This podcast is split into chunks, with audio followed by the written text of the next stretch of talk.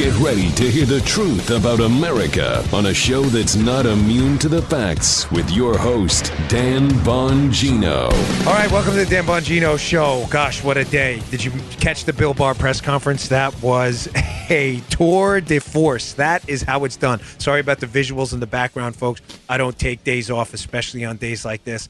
Um, this is actually a New York City hotel. I'm getting ready to do Fox today. So get ready to rock and roll. Listen, I got no time to waste. I've got some incredible material for you. Let's get to it. Today's show brought to you by buddies at FilterBuy.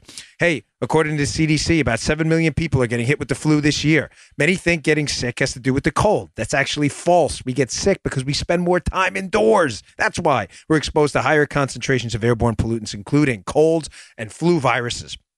If you want to improve your chances this cold and flu season, start by improving the quality of your air with our buddies at FilterBuy. They're America's leading provider of HVAC filters for homes and small businesses.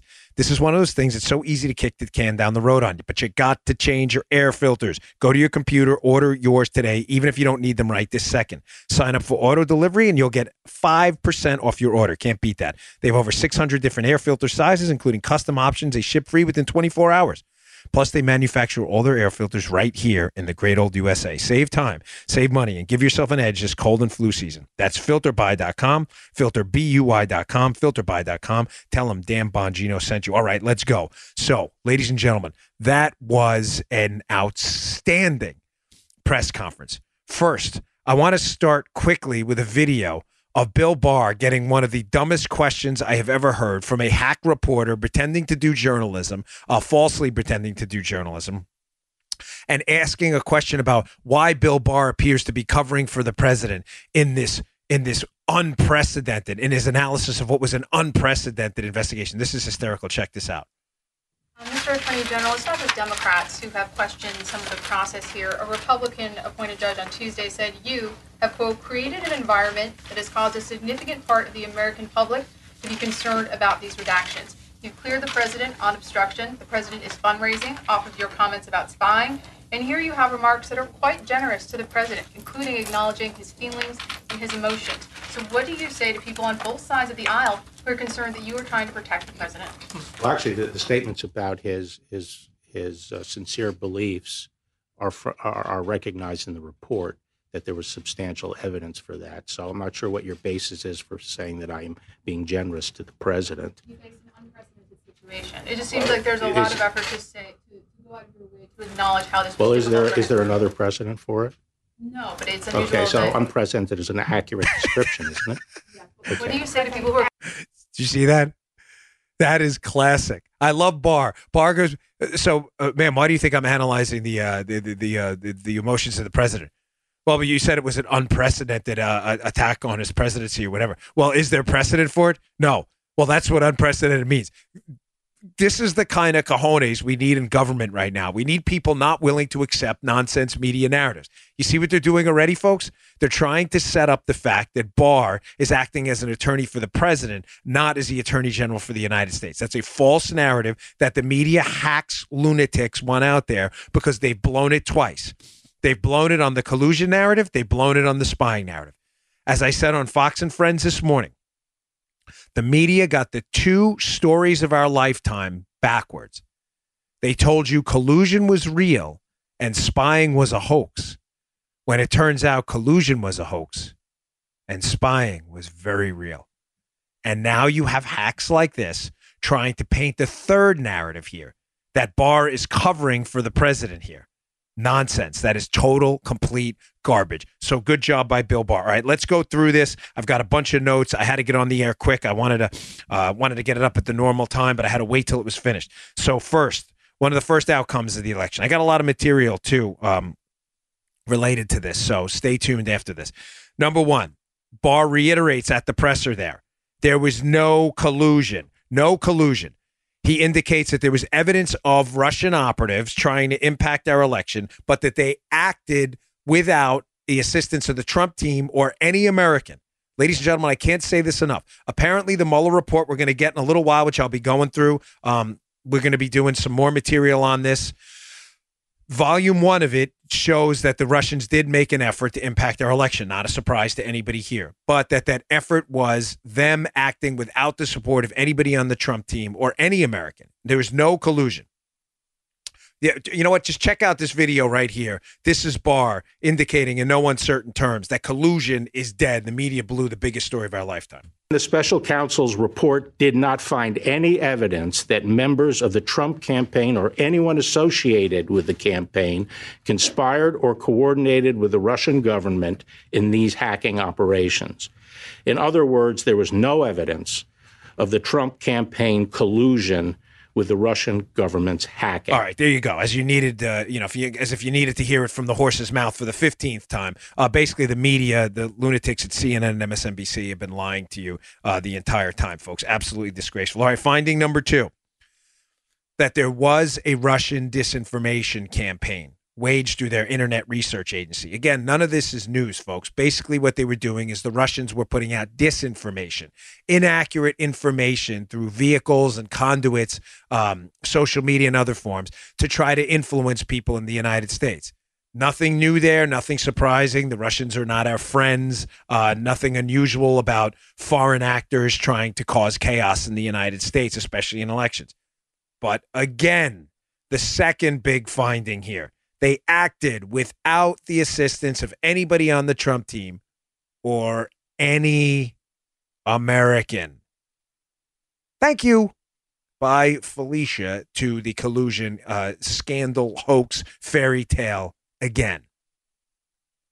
Finding number three, or again in Joe Biden terminology, finding number three, that the GRU, the Russian GRU, a group of military officers, that they were trying to hack Democrat computers and the, and the computers of Hillary Clinton campaign officials. That's what's in this Mueller report. But again, acted alone without the assistance of the Trump team or any American. This is all at the presser here. We'll try to get some more video and audio for you tomorrow on this, folks, but I want to get this out as soon as possible so you know exactly what's going on. Finding number four that there was an attempt to publish these stolen emails. This is from the special counsel's findings. Again, remember, Barr just finished his press conference. In that press conference, he's summarizing what's in the special counsel's report. That's what makes that reporter's question, the unprecedented question, so silly, too. Barr was only citing what Mueller had said, not his personal opinion about the president's uh, uh, uh mental state. He was only talking about what was in the Mueller report. Sorry. Okay, uh, that they did try to publish stolen emails, Russian actors through WikiLeaks, DC Leaks, and uh, and the, this Guccifer account. But again, the special counsel showed no evidence that they acted with any uh, coordination with the Trump team. Matter of fact, they acted without the Trump team. There's no evidence that there was any coordination, collusion at all. Okay, going through this quick because I got a lot to get through today. Uh, there was an analysis of the Russia team uh, uh, contacts, the Russia contacts, excuse me, with the Trump team. What I'm assuming here is they're talking about Trump Tower. We will get this as the full report comes out in just a few hours. I will be digging through it. I will have tons of information on that. Ladies and gentlemen, I got more on this coming up in a few minutes. There's some sound by Devin Nunes here, where Devin Nunes is wondering as well. Okay, if they looked into the Trump team contacts, especially the Trump Tower meeting with the two Russians, right? The Trump Tower meeting with Don Jr. But don't forget this in June of 2016 that uh, that Ju- uh, that meeting right the, with the at Trump Tower with Don Jr. with those Russians. What exactly is in the special counsel report about that? We know those two Russians were connected, one of them to Fusion GPS and one of them to the Hillary team. What exactly was uncovered there? But this is important. The Trump team meeting with these Russians, there was no evidence of conspiracy to violate the law. That's a quote by uh, by Bill Barr in the press conference. None. Remember, ladies and gentlemen, meeting with Russians is not illegal. Why were these Russians connected to Hillary Clinton's team? Why? Why were they connected to Fusion GPS, hired by Hillary Clinton? One of the Russian intelligence connected guys that shows up admits he knows people on the Clinton staff, and his lawyer is the spouse of Bill Clinton, one of one of his high up dip, one of his higher up uh, diplomats. Ridiculous. Okay, this is where it gets interesting. Sorry, FaceTime. On, open up. There you go. I'm working with like a, uh, an operation here. This is a this is a hotel room operation here, but I don't want to miss the show today.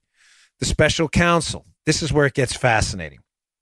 Barr at one point talks about some legal theories the special counsel had on obstruction. Ladies and gentlemen, I have absolutely no doubt what Barr is talking about here. Barr is talking about hack attorney Andy Weissmann, Bob Mueller's pit bull, his lead investigator. He is undoubtedly talking about Andy Weissmann and his unique legal theories. Andy Weissmann's unique legal theories have gotten him into a world of trouble in the past.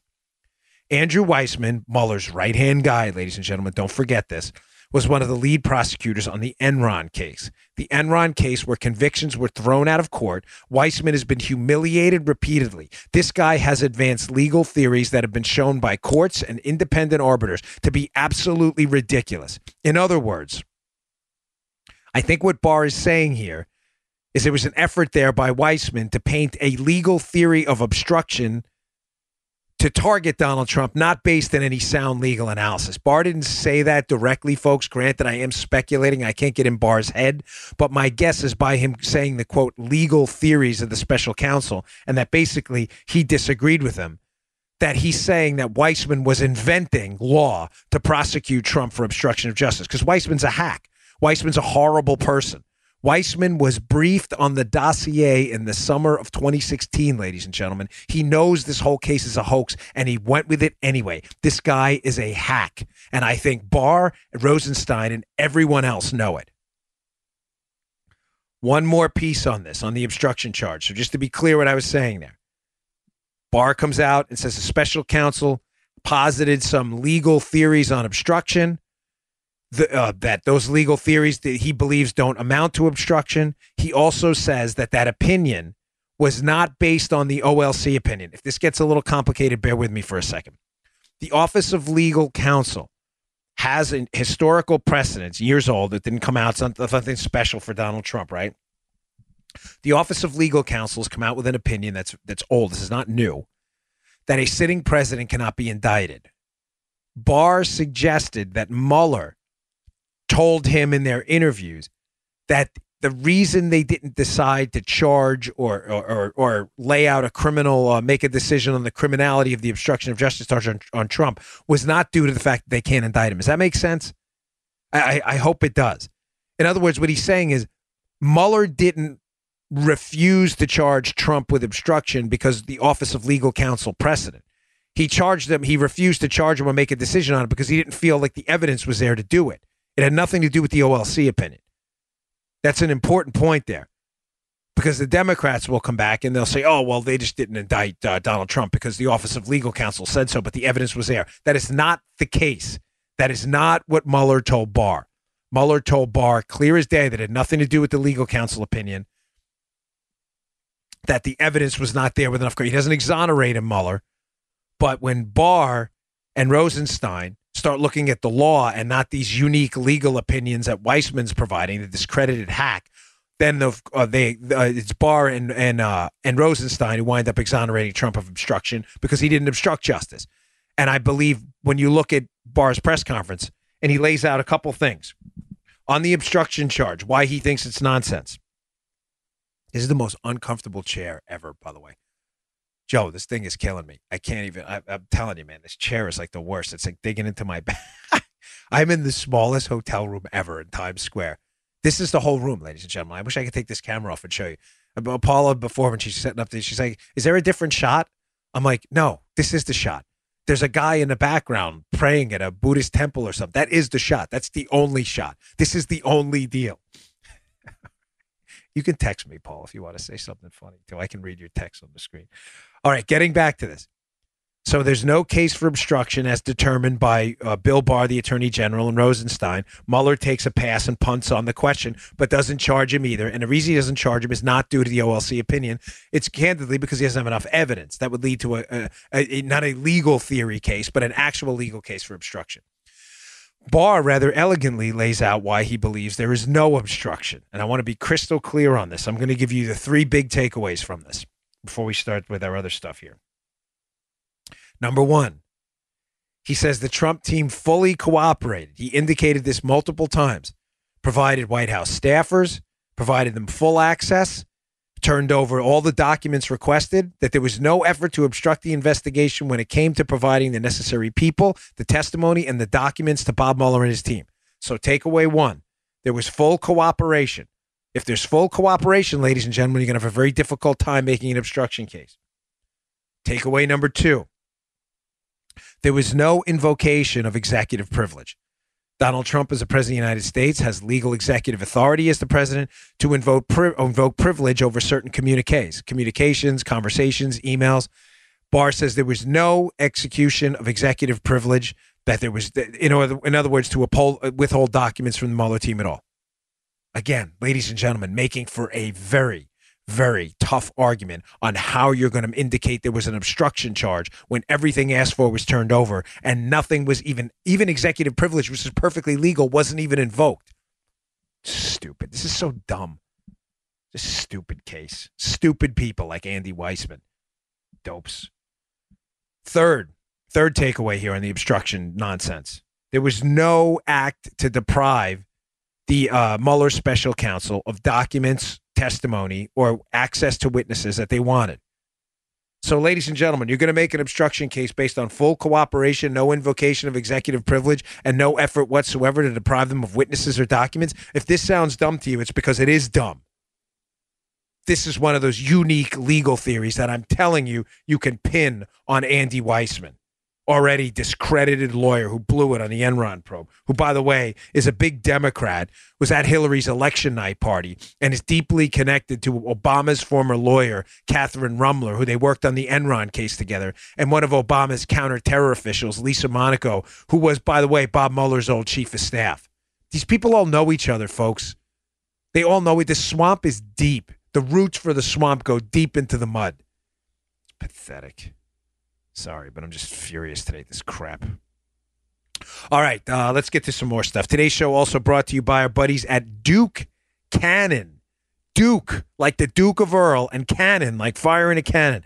Duke Cannon. Now, Duke Cannon was kind enough to send me some samples of their product. If you visit dukecannon.com, Duke common spelling D U K E Cannon C A N N O N.com. Visit dukecannon.com, put in promo code Bongino. You'll get 15% off your first order and your free shipping on orders over $35. What is Duke Cannon?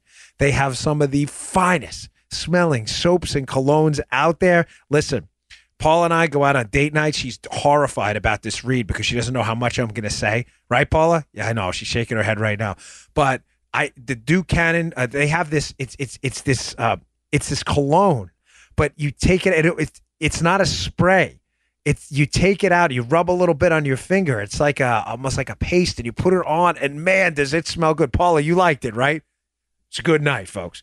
Can you can't beat this show. It's the greatest show on TV, right? Solid cologne. it is solid cologne, but it's and it's she, Paula's texting me right now. Nice with. She's saying solid cologne, but we really mean is solid cologne. Check it out. All right. Uh, can, a, can a bar soap be patriotic? That's a lot to ask. It's just a bar soap after all. Doesn't get out a little flag and wave around, right? But consider this Duke Cannon superior quality grooming goods for hardworking men are tested by soldiers, not boy bands. Duke Cannon partners with active duty military to develop new ideas and review products. Anything doesn't meet their high standards of soldiers doesn't happen. Duke Cannon's committed to giving back to the men and women serving our country. That's why a portion of their proceeds directly supports veteran causes. Come on, who's better than you? Duke Cannon sells basically everything you need, and nothing you don't. Big ass brick of soap modeled after the rough cut. Brick style soap used by GIs during the Korean War smells just like the great outdoors. News anchor pomade, the perfect blend of medium hold matte finish and sandalwood scent best damn beard wash out there. Superior grade shaving cream, a barbershop grade formula for men of higher taste, not for clowns. It's a clown free formula. And solid cologne, my personal favorite, Paula's personal favorite. Solid cologne, a foolproof way to smell good on the go. I'm not kidding about that, by the way. Duke Cannon, if you want to send me some more, Duke Cannon, if you want to send me some more of that solid cologne, I will take it. We have a lot of date nights coming up. The cologne balm that's TSA friendly and doesn't make you smell like you were attacked by the mall perfume lady. When you're using Duke Cannon's big ass brick of soap or premium hair goods that give you news anchor thick hair or beard shaving goods that help you put your best face forward, don't be surprised if you start humming the national anthem. Again, go to dukecannon.com Right now, get 15% off your first order with promo code Bongino, free shipping on orders over $35. We love to Cannon. Paula loves it too. Okay. All right, where do we go next? Uh, here's let's uh, play this clip of Devin Nunes. This is a doozy because now that we know there is no evidence collusion, collusion is dead, ladies and gentlemen. The media blew the two biggest stories of our lifetime. Collusion is dead, and the spying scandal against Trump is very much alive. They got it backwards. They blew the whole thing. Um, Devin Nunes made a recent appearance on Fox News, and Devin Nunes is said uh, basically, "Where are we going to go next? These are the three things I want to look at. Check this out." There's three specific areas where I think there was some type of setup involved. So the first is involved with General Flynn. General Flynn was supposedly uh, entrapped, uh, was was meeting with a Russian woman. I want to know what really happened there because you know we're just now finding out about this, and and we need more a lot more information on you know what really was General Flynn doing because it's a big deal if there if, if somebody within our intelligence agencies were accusing a three-star general of having some type of Russian fling, it's serious stuff, and I want to I want to get to the bottom of that. All the right. second big question you have is Joseph Mifsud. Joseph Mifsud is how this whole investigation started. And let me tell you, Mueller describes him as some type of Russian asset of some kind. Well, if, if Joseph Mifsud was a, was a Russian asset, we've got big problems with our British and Italian allies because he seems to be pictured uh, with every British and, and, Italian person that we know of. So that's something we also want to know about. And Mifsud was the guy who set up Papadopoulos. Finally, the third issue I'm going to know about is this infamous Trump Tower meeting. When you hear the Democrats talk about that there's evidence in plain sight, well, the Russians that are involved in the Trump Tower, the infamous Trump Tower meeting in New York, I call them the Fusion GPS Russians.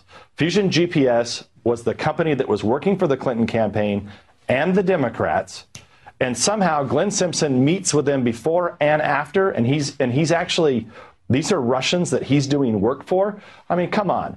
If Mueller can't get to the bottom of this and answer this for the American people, I don't know what the report was really worth.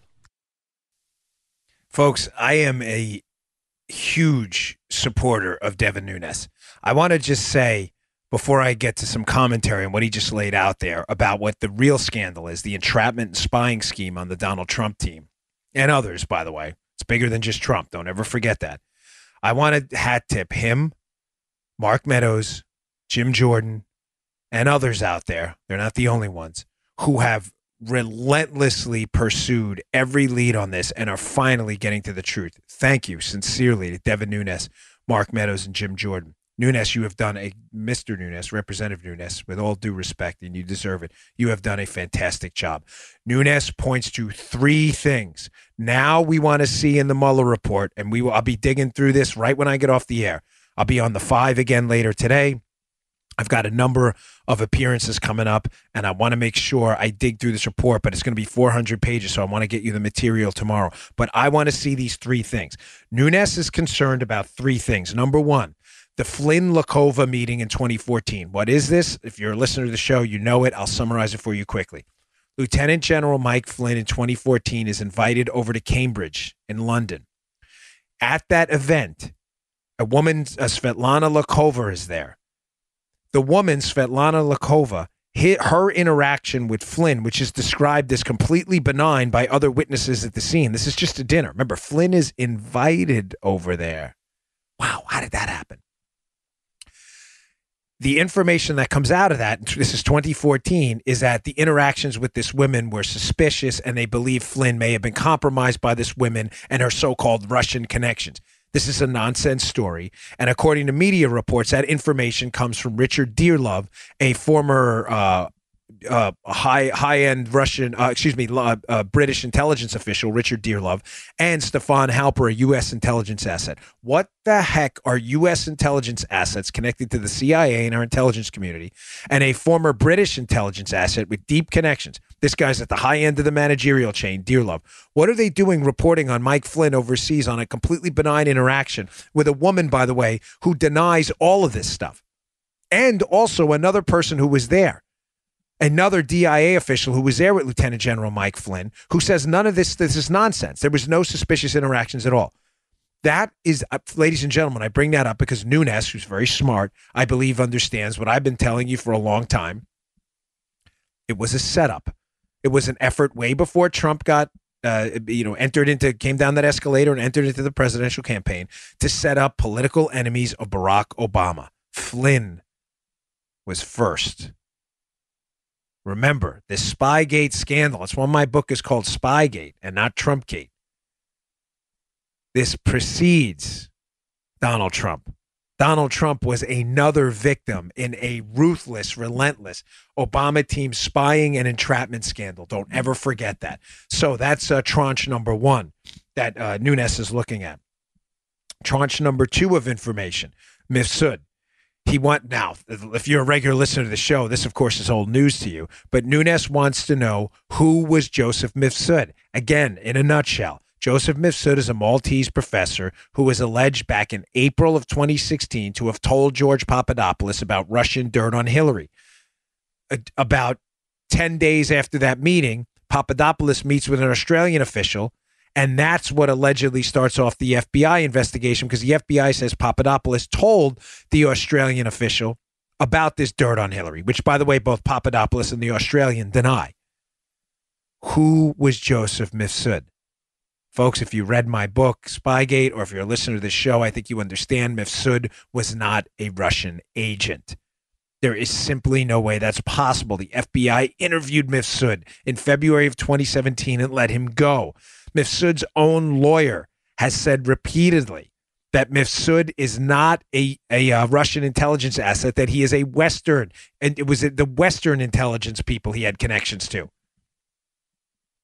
That's the second tranche of information. So the first tranche of information Nunes wants is going to be about the Obama's, uh, the Obama administration's history of targeting their political enemies with both foreign and U.S. intelligence assets. That's the Flynn thing. The second one is going to be the Obama administration's uh, culpability and potential guilt in an effort to entrap Trump administration officials like George Papadopoulos with fake Russian assets. Third, the Trump Tower meeting this has been a this occupies a good portion of my first book and some of the second book as, as well, which we're wrapping up now. The Trump Tower meeting, I'm not going to beat this to death. I talked about it before. The people who show up for the Trump Tower meeting with Don Jr. in 2016 in the summer, the people who show up, the two Russians, are connected to Team Hillary. One who indicates through public statements you can all read about, articles in the New York Post and elsewhere, the Russian intel guy admits to knowing people on the Clinton staff. I thought knowing Russians was bad. The Russian lawyer that shows up, Veselnitskaya, Natalia Veselnitskaya, is working for Fusion GPS, the same company Hillary Clinton hired to gather information on Trump. And by the way, Fusion GPS met with her before and after the meeting and drew up the talking points. Tell me again how this doesn't stink of an entrapment scheme. Like, are you an idiot? How do you not? Are, are you are you totally immune to facts here? Ridiculous. It really is. All right. Um, I, I want to go to this piece by John Solomon at the Hill, and this is going to take a while. This may go from today into tomorrow uh, because John Solomon, this, these pieces are all at the show notes today. Please go to bongino.com, subscribe to my email list. We will email you these pieces. You can also read them if you go to our website, bongino.com, under podcasts.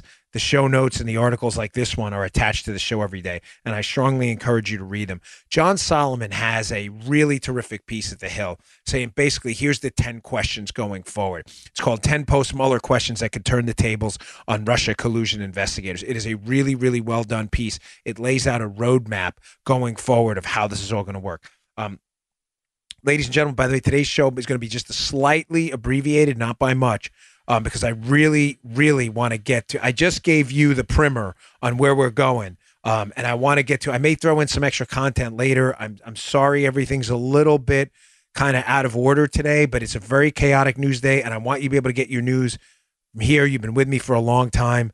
I value your your listenership, your downloads, and your views uh, more than you'll ever know. And I don't, I want to let you down. So I want to make sure I got this out first. Okay. Uh, finally, today's show brought to you by our buddies at Brickhouse Nutrition. We love Brickhouse, one of my original sponsors. Brickhouse Nutrition makes the finest nutrition supplements on the market. Folks, if you want to do three things, right? You want to look better, you want to feel better, and you want to perform better. What if I told you Brickhouse supplements do all three? I want to talk about foundation. And if you don't believe in what I'm telling you about foundation, all I ask is that you give it a try. Go to brickhousenutrition.com slash Dan. Pick up foundation, Field of Greens today. Field of Greens is their fruit and vegetable uh, supplement, which is terrific. But foundation is so good. All I ask is that you pick it up and take what I call the mirror test. Go give yourself a look in the mirror. You don't have to take a bunch of pictures or anything, but take a mental snapshot of what you look like. I want you to try Foundation, follow the label instructions on it. It's a creatine ATP blend. And I want you to give yourself a look about seven days later. I promise the f- email feedback I get on this is fantabulous. You're going to love it. Give yourself a look in the mirror. You're going to look terrific. You're more vascular. You're going to look better. Your muscles are going to look harder. You're going to look better leaner, meaner. You, I, I, I'm telling you, I love this stuff. They were my original sponsor. Go check it out. Go to brickhousenutrition.com slash Dan today. Go pick up a bottle foundation. Give it about seven days to load. You know, five or seven days. Works a lot quicker than that. But and then look again. And I promise you, you will be impressed. The stuff is that good. Not only will you look better, you'll feel better. You'll perform better in the gym too. Take a little uh, uh, activity log with you into the gym and monitor your performance. Watch seven days later how much stronger you are. It's terrific stuff. Go check it out. BrickhouseNutrition.com slash Dan. Pick up a bottle of foundation today. All right, let's get right to it. John Solomon's piece at the Hill. He has these 10 takeaways. I'm going to get to as many as I can today, and then we can set up more tomorrow. I also have some media stuff I want to get to. Let's go to question number one. John Solomon, when did the FBI first learn that Steele's dossier was funded by the Clinton campaign and the Democratic Party and written by a partisan who, by his own admission, was desperate to defeat Trump? Documents and testimony are reviewed show senior DOJ official Bruce Ohr first told his colleagues about Steele's bias and connections in late summer 2016. Pay attention to this, folks. This is important. Late summer 2016. Likewise, sources tell me a string of FBI emails, FBI, some before the Bureau secured its first surveillance warrant, raised concerns about Steele's motive, employer, and credibility. Oh, isn't this peachy? So, two big takeaways from John Solomon's first question here about when they, uh, when they learned about the Steele dossier. First, he indicates that there was a briefing about Steele's dossier and his biases and connections. In other words, that he hated Trump and was being paid to generate information on Trump, negative information on Trump. That Bruce Ohr told his colleagues about Steele's biases and connections in late summer of 2016. Why is that important, ladies and gentlemen? Because who did Bruce Ohr brief on that? Andrew Weissmann. Yes, the same guy I told you before who was later hired to be Mueller's a numero uno bulldog to go after Trump. So let me get this straight. Bruce Ohr briefs Andrew Weissmann that the guy who puts this dossier together, Steele, has biases and is connected to the Hillary team. He briefs Weissmann. Weissmann knows this dossier has to be a hoax based on this information. And what does he do? He gets hired by Bob Mueller later to target Donald Trump. Ladies and gentlemen, that's why, look, this is my phone. I keep the, look, you see that? You only get that on this show like basically almost shut down the retina on the special camera we have here. But the that's why that late summer 2016 thing is important. When was Bob Mueller hired, folks? May of 2017. What the heck was Andy Weissmann doing getting hired by Bob Mueller in 2017 if he knows in 2016 the document they're investigating is produced by a guy who's biased and is connected to Hillary? The answer is they were trying to destroy the Trump presidency. Second takeaway there's been a lot of mentions. If you know the Nunes translator, you listen to Nunes and others, Jim Jordan and Mark Meadows. There's been numerous mentions of uh, of Steele's motive and employer uh, employer and credibility. Apparently, there are emails. There are emails up about that between FBI officials questioning Steele's credibility. All right, let's go to number two. Um, number two, how much evidence of innocence did the FBI possess against two of its early targets, Trump campaign advisors George Papadopoulos and Carter Page? Solomon's sources tell him that agents secured evidence of the innocence of both men from informants, intercepts, and other techniques never disclosed to the FISA court. I'm told, this is Solomon talking, learning exactly the sort of surveillance used on Page also may surprise some people. oh, this is getting good. This is getting just delicious, isn't it? Okay. Let me I'll go back to number one for a second. On number one, he mentions at the end again a bunch of exculpatory emails by the FBI. In other words, at the FBI, you see at the end, he says, likewise, sources tell me a string of FBI emails raise concerns. So, in other words, the FBI themselves are emailing each other back and forth about concerns they have about Steele's credibility, yet they use the information anyway. Number two is interesting because apparently there's information, exculpatory information, about Page and Papadopoulos as well. In other words, information indicating they were innocent. So John Solomon asked, well, just how much evidence of their innocence do they have? And then someone tells Solomon that the type of surveillance they used on Page may surprise some people. Folks, I'm not at liberty yet to, I, I'm reasonably confident I know what he means, but I think you are going to be stunned at the net that was cast to surveil Carter Page. It, it will remind you of horrible movies you've seen of government surveillance gone awry. And it was all based on fake, discredited information in the dossier. You will be horrified that this enemy of the state, Will Smith type movie spying was employed on a guy only because Hillary Clinton's team produced a fake dossier indicating he was guilty of a crime he never committed. Remember, all right, I'll give you a little hint here. There's different kinds of intelligence gathering. There's human, not human, human, human intelligence. There's SIGINT, signals intelligence. I think the depth of what was done to try to implicate Carter Page in a collusion scandal that didn't exist is going to shake your soul. Even worse is going to be that they had exculpatory information, being that not only was Carter Page not guilty of what they were accusing him of, but he was in fact innocent. And they did it anyway. I'm telling you, this is going to get very, very good for justice and very, very bad for the snakes who tried to pull this off. All right, let's go to number three. Third question by Solomon, his piece.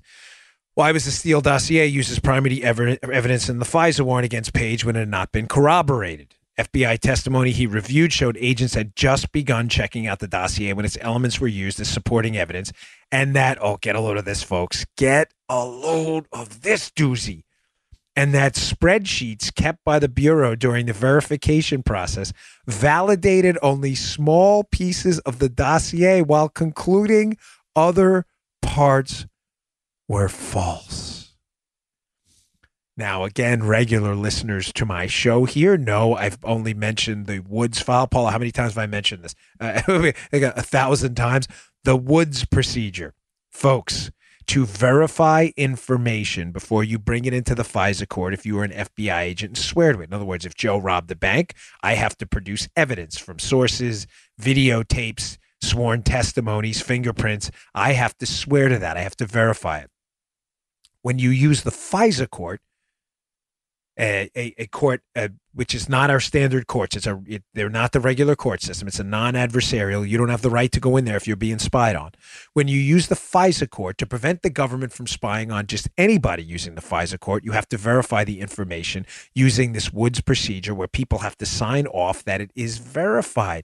Ladies and gentlemen, there are documents there, maybe some spreadsheets where people tried tried to verify information. And Solomon's sources indicate not only was the information not verified, but the information was false. Oh man, that's going to be good. Do you want to be the guy on that spreadsheet who signed your name to a Woods file and swore that you engaged in these verification procedures using this Woods procedure to verify information? And when you tried to verify it, it was false and you walked into a FISA court anyway? Yeah, I'm not sure that's going to go over well with the FISA court when they get wind of this one. You may be asking yourself, by the way, why the FISA court isn't more upset that they got absolutely worked, worked with a capital W. Reminds me of that R- R- RuPaul song, You Better Work. They got worked.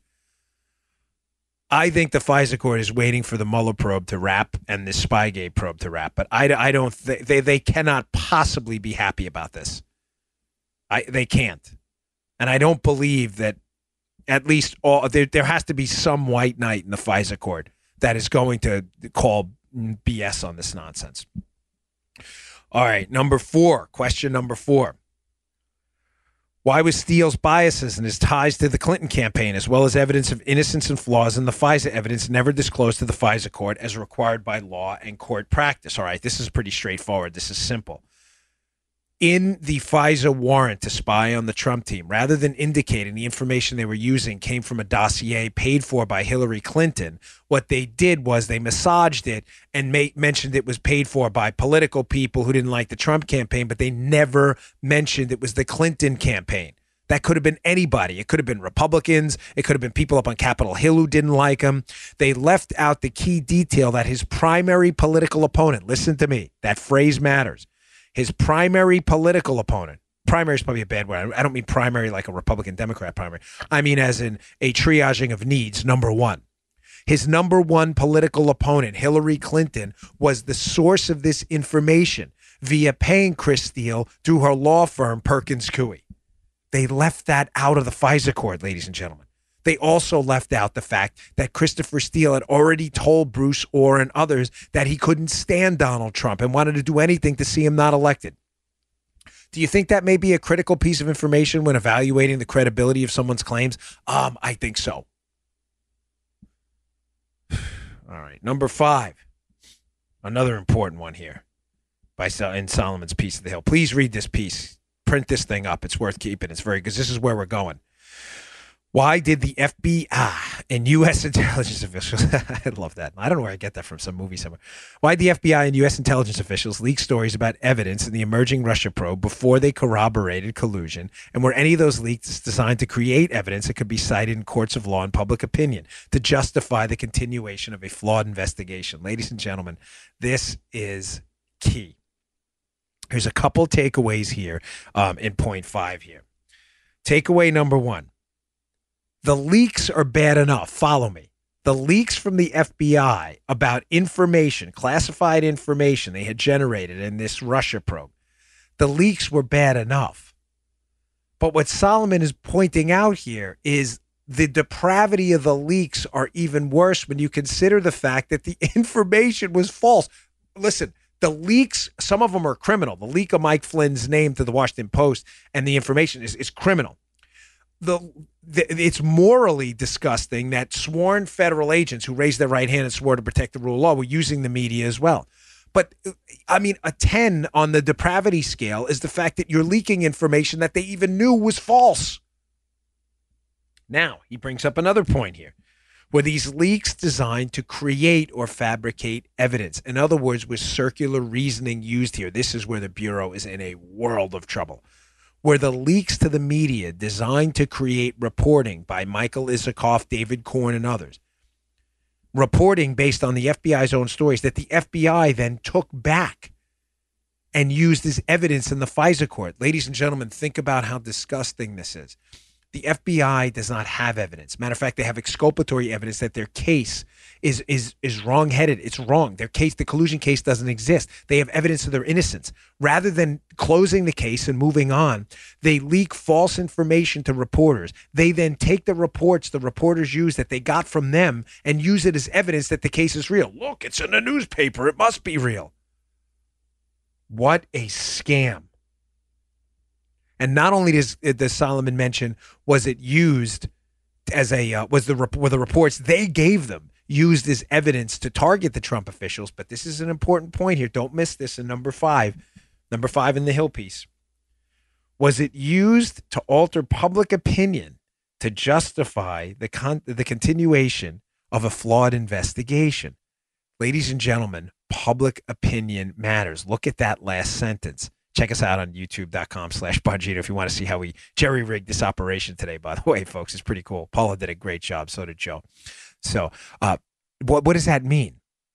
Ladies and gentlemen, you have to go back to the text. This is where understanding the source documents and doing your homework on this case really matters. I know, you know, a lot of you are busy. It's what I'm here for. I don't expect you to read through all this stuff. You guys have, uh, and ladies have work to do. This is my job. There's a text at one point where Peter Strzok is talking to his girlfriend, Lisa Page, and they're referencing some of these reports and suggesting that they can use them as a predicate to go interview some people. In other words, were they leaking false information about the guilt or innocence of the Trump team, Carter Page, Mike Flynn, Russian collusion, leaking it to the media, hoping the public would turn on the Trump team so they could use that as a predicate to go interview some more people and gather evidence they couldn't get before? Because it wasn't there. There was no evidence of a crime because the crime didn't happen. Folks, it's not that there was a bank was robbed and Trump did it or didn't do it it's that Trump was accused of robbing a bank and there was no bank robbery. There was never a collusion scheme with anyone. Let me go back to note number one from the Bob Mueller, from the Bill Barr press conference. There was no evidence that this was coordinated, any Russian collusion with the Trump team or any American. There was no bank robbery. None. Zero. All right, let me get to six because this is important too. Did Comey improperly handle information when he distributed his memo his memos to private conversations with Trump to his lawyers and a friend in order to leak he hoped would cause a special counsel appointment after he was fired as FBI director? Folks, this is key number 6. Why? Because Jim Comey is the director of the FBI while all this illicit behavior is going on. They're signing off on a Woods file verifying information they know is false. In some cases, knowing the information they have indicates innocence, not guilt. They continue this investigation. When the investigation goes dry, they leak reports to the media, reports later used in court filings as evidence, reports they leaked to go and lie in front of the FISA court where they're not telling the FISA court that the information they have is basically from Hillary Clinton's team and from a British spy who hates Donald Trump. Comey is the FBI director when that happens. When Comey is fired, he finds out almost immediately that he is going to be the subject, of course, of some form of congressional review or some investigation because he knows his role in this. How does he know? Because he did it. He was there. That's why. That's how he knows. So, what does Comey do? He leaks classified information to a friend of his to leak to the media to do what? To get a special counsel appointed, not to investigate him, but to investigate Donald Trump, who just fired him. What a snake Jim Comey was. That classified information thing is going to be key. All right, I'm going to get through these. I'm determined in the, in the uh, next few minutes because I've got so much for uh, potentially later or tomorrow. I'm not sure what I want to do here. There's just so much material coming out right now, um, and I want to make sure you, I get you all the accurate stuff. Um, takeaway number seven did the CIA, FBI, or Obama White House engage in activities such as the activation of intelligence sources or electronic surveillance before the opening of an official counterintelligence investigation on July 31st, 2016? Folks, I, I, I can't hammer this home to you enough the FBI is insisting through their media hacks and their police state tyrants in the media that are propagandizing and gaslighting you that the investigation into Trump started on July 1st, uh, July 31st, excuse me, of 2016, the official opening of Crossfire Hurricane. Ladies and gentlemen, if that's the case, what are they covering up before that?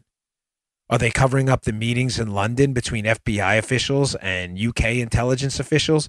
Are they covering up the meetings in London that all this all happened before July 31st, folks? Between one of their FBI agents and Christopher Steele, the source of this dirty dossier that they hid the details on?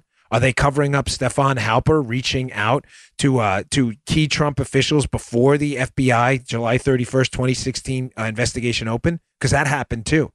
Are they covering up the use of an extensive spying network and unmaskings overseas and potentially other FISA warrants they don't want to tell you about? Did the case open up July 31st, 2016? I want to know what happened before then. And so do you. All right, number eight. The U.S. Intel, the FBI, or the Obama administration use or encourage friendly spy agencies in Great Britain, Australia, Ukraine, Italy, or elsewhere to gather evidence on the Trump campaign, leak evidence, or get around U.S. restrictions on spying. Folks, again, a key question in my first book and in my second book, Spygate, and book two, Exonerated. Did the Obama administration want to spy on political enemies and because they were restricted by US law use foreign intelligence friendlies to do it? Don't believe this nonsense media narrative that, oh, the Australians and the British, they were just providing innocent tips here. That is not the way this went down. The question is, why was the Obama administration taking tips on American citizens from foreigners? Why? Because they were their political enemies. That's why. Number nine. Did the CIA or Obama intelligence apparatus try to lure or pressure the FBI into opening a collusion probe or acknowledge its existence before the election? Text messages between Strzok and Page raised concerns about, quote, pressure from the White House, the, quote, agency BS game that they're talking about the CIA, DOJ leaks, and the need for an FBI, quote, insurance policy. And as Strzok texted at one point in August of 2016, quoting a colleague, the White House is running this. Folks, listen, the FBI are not innocent actors in this. I think I've been pretty crystal clear on that from the start. The Bureau, there are clearly uh, malevolent, malicious actors in this McCabe, Comey, and others who were involved. Jim Baker is taking information from a DNC connected lawyer. He, Jim Baker, was an FBI lawyer. But the question here, and it's a good one, is question number nine is did they do this under pressure from John Brennan or Obama? I can't sum it up any easier than that. What did Obama know? When did he know it? Was there pressure exerted by Barack Obama and John Brennan? And was that pressure exerted on the FBI? Because remember, folks, please, you need to understand this.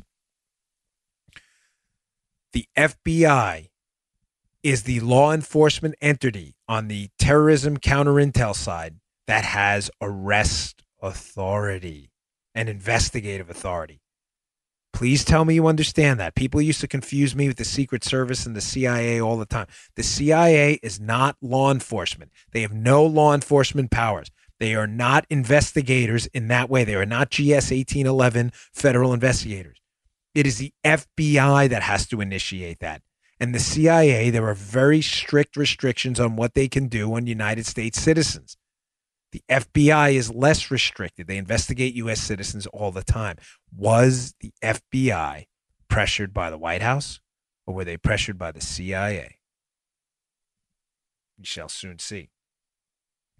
Final question, question 10. Oh, made good time, perfect timing.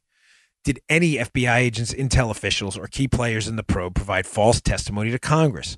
McCabe has already been singled out by the IG for lying about a media leak on an internal DOJ probe, and evidence emerged this year that calls into question Fusion GPS Glenn Simpson's testimony about his contacts with Ohr. Again, this last sentence is the most important one. Glenn Simpson, under oath, has indicated that his contacts with Bruce Ohr and others began after the election.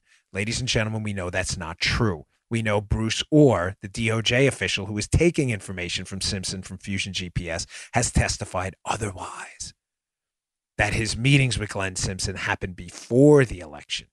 And as we know, his meetings with Christopher Steele happened the day before the case was opened, July 31st, 2016, by the FBI. Those two stories can't possibly be true, folks. One of them is lying. And I believe it's Glenn Simpson. And Glenn Simpson is in a world of trouble. And that's why Glenn Simpson right now is in the wind. We can't find Glenn. I'm sure you can find him if you wanted to. Glenn Simpson will not testify because he knows he's in a world of trouble. Wow, that was a stacked show today. Hey, I want to give a special hat tip today to producer Joe. I know he's been kind of quiet today. Uh, it's just due to the technical setup here. He didn't want to impact the show too much. And my lovely wife Paula, who uh, Paula, can you acknowledge? Give them all a. yeah, we this was a rough setup getting this done uh, because I'm listening to the show and we knew we had to start right away. And I'm on the road and have to travel with a whole bunch of equipment to make it look somewhat decent. So I really appreciate you all uh, tuning in today. Please share this show. Um, I promise you, we're going to have another stack show tomorrow. I'm going to be pulling this report. I'm going to be pulling audio. I'm going to be pulling video. Uh, it's going to be very, very good. And please watch me on the five later. Me and Marie Harf will be getting into it again, I'm sure, with some, let's call them spicy debates.